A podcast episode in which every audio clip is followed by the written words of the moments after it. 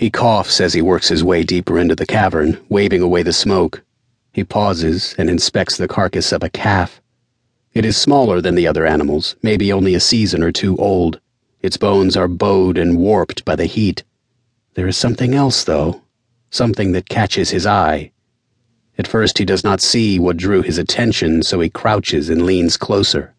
The ends of the ribs, where they curve to meet below the sternum, are broken.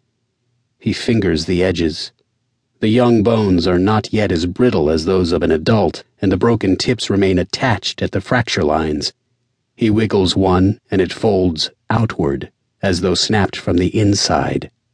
These animals weren't dead, were they? Mondragon says from behind him. Rivera glances back, but can only shake his head. He stands and works his way through the burnt remains of large game and cattle and stops.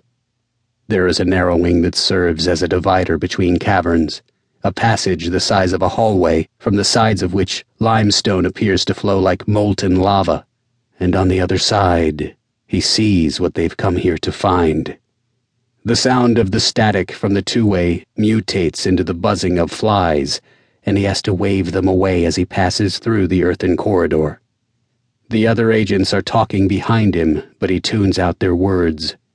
The ground is covered with human remains.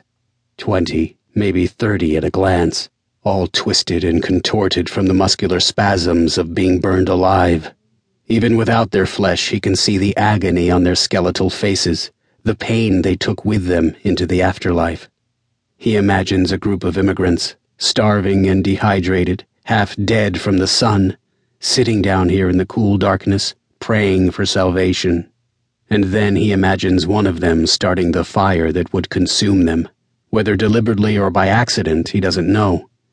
He pictures them coughing as the smoke intensifies, falling to the ground, crawling toward fresh air they will never find.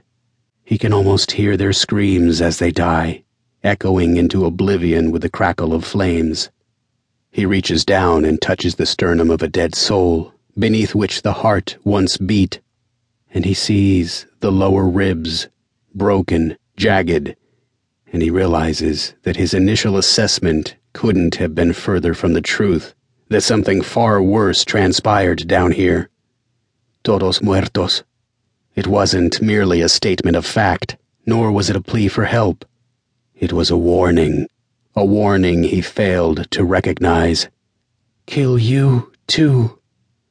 He draws his pistol and faces deeper into the cavern, toward where he hears a faint, scritching sound.